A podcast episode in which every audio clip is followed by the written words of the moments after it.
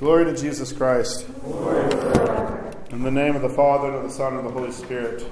Amen. We are now drawing close to the midpoint of Lent, of these, as the prayers say, all revered days. You may have noticed at this pre-sanctified liturgy uh, that something a little bit different happened than what you're used to at coming to a pre-sanctified liturgy, and that was having an epistle and a gospel reading. And that is because uh, with certain ranked saints, uh, if there's a, a pre sanctified liturgy prescribed for that day, they are then commemorated. So we are commemorating, remembering the life of Saint Innocent of Alaska. And I was able to venerate his relics because his body uh, is preserved at the Trinity Sergius Lavra outside of Moscow.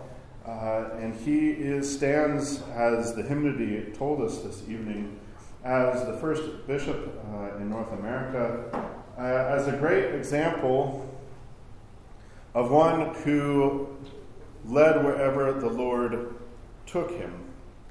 That he had been prepared, that he had put everything, you know, the ducks in a row. He'd, uh, if you if you ever go around an Orthodox seminary, whether you know it or not, once you ordain to the priesthood, uh, you can never be married. You are either married or that's it, unless you ask to be laicized.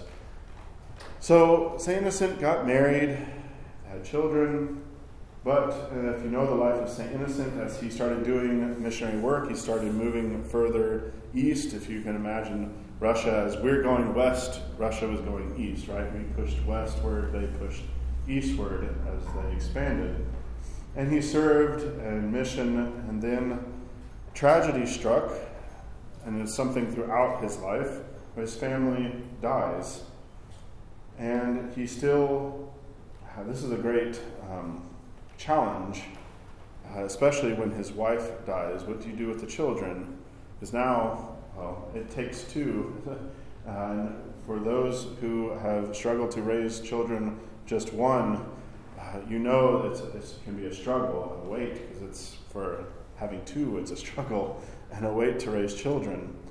And so he had all of these weights upon his life. And he still went further east and went to Alaska. you heard in the hymnody the story of one of God raised a prophet amongst the, the natives in Alaska. Now, that already raises a few questions. God raised a prophet amongst pagans. They knew that a man was coming that was to give them the truth. That God prepared the way for innocent in all of his suffering, in all of his obedience, in all of his uh, sacrifice to the Lord.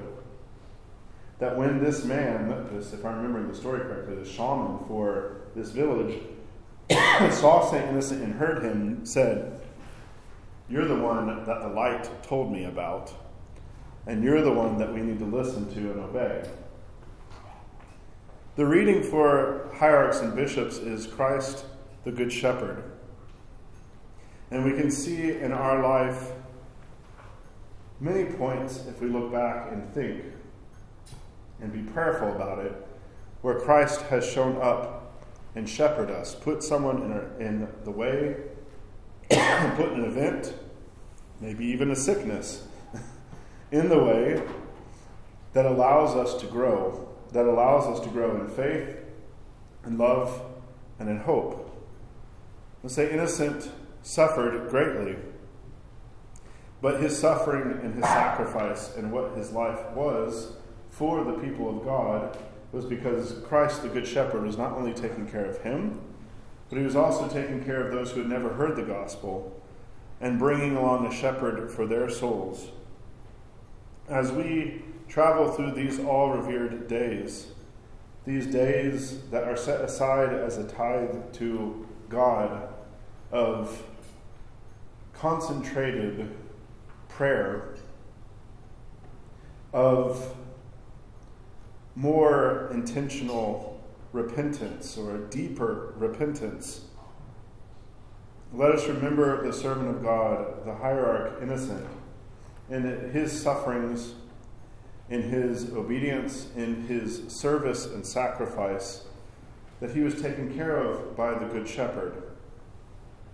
That those who sat in darkness and then were shown the light through the suffering servant, that Christ, the Good Shepherd, was there preparing all of that.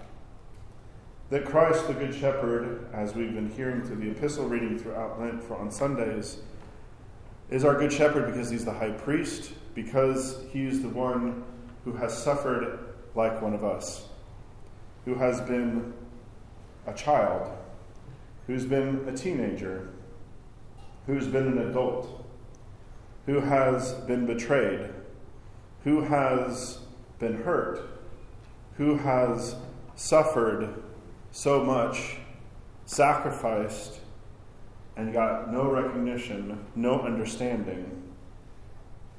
That He is the great shepherd who prepares the way for us.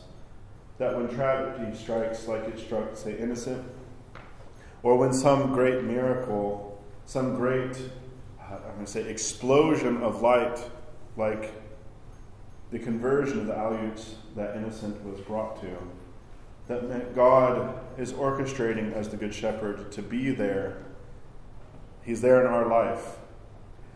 He is ready to be our shepherd if we would just let him.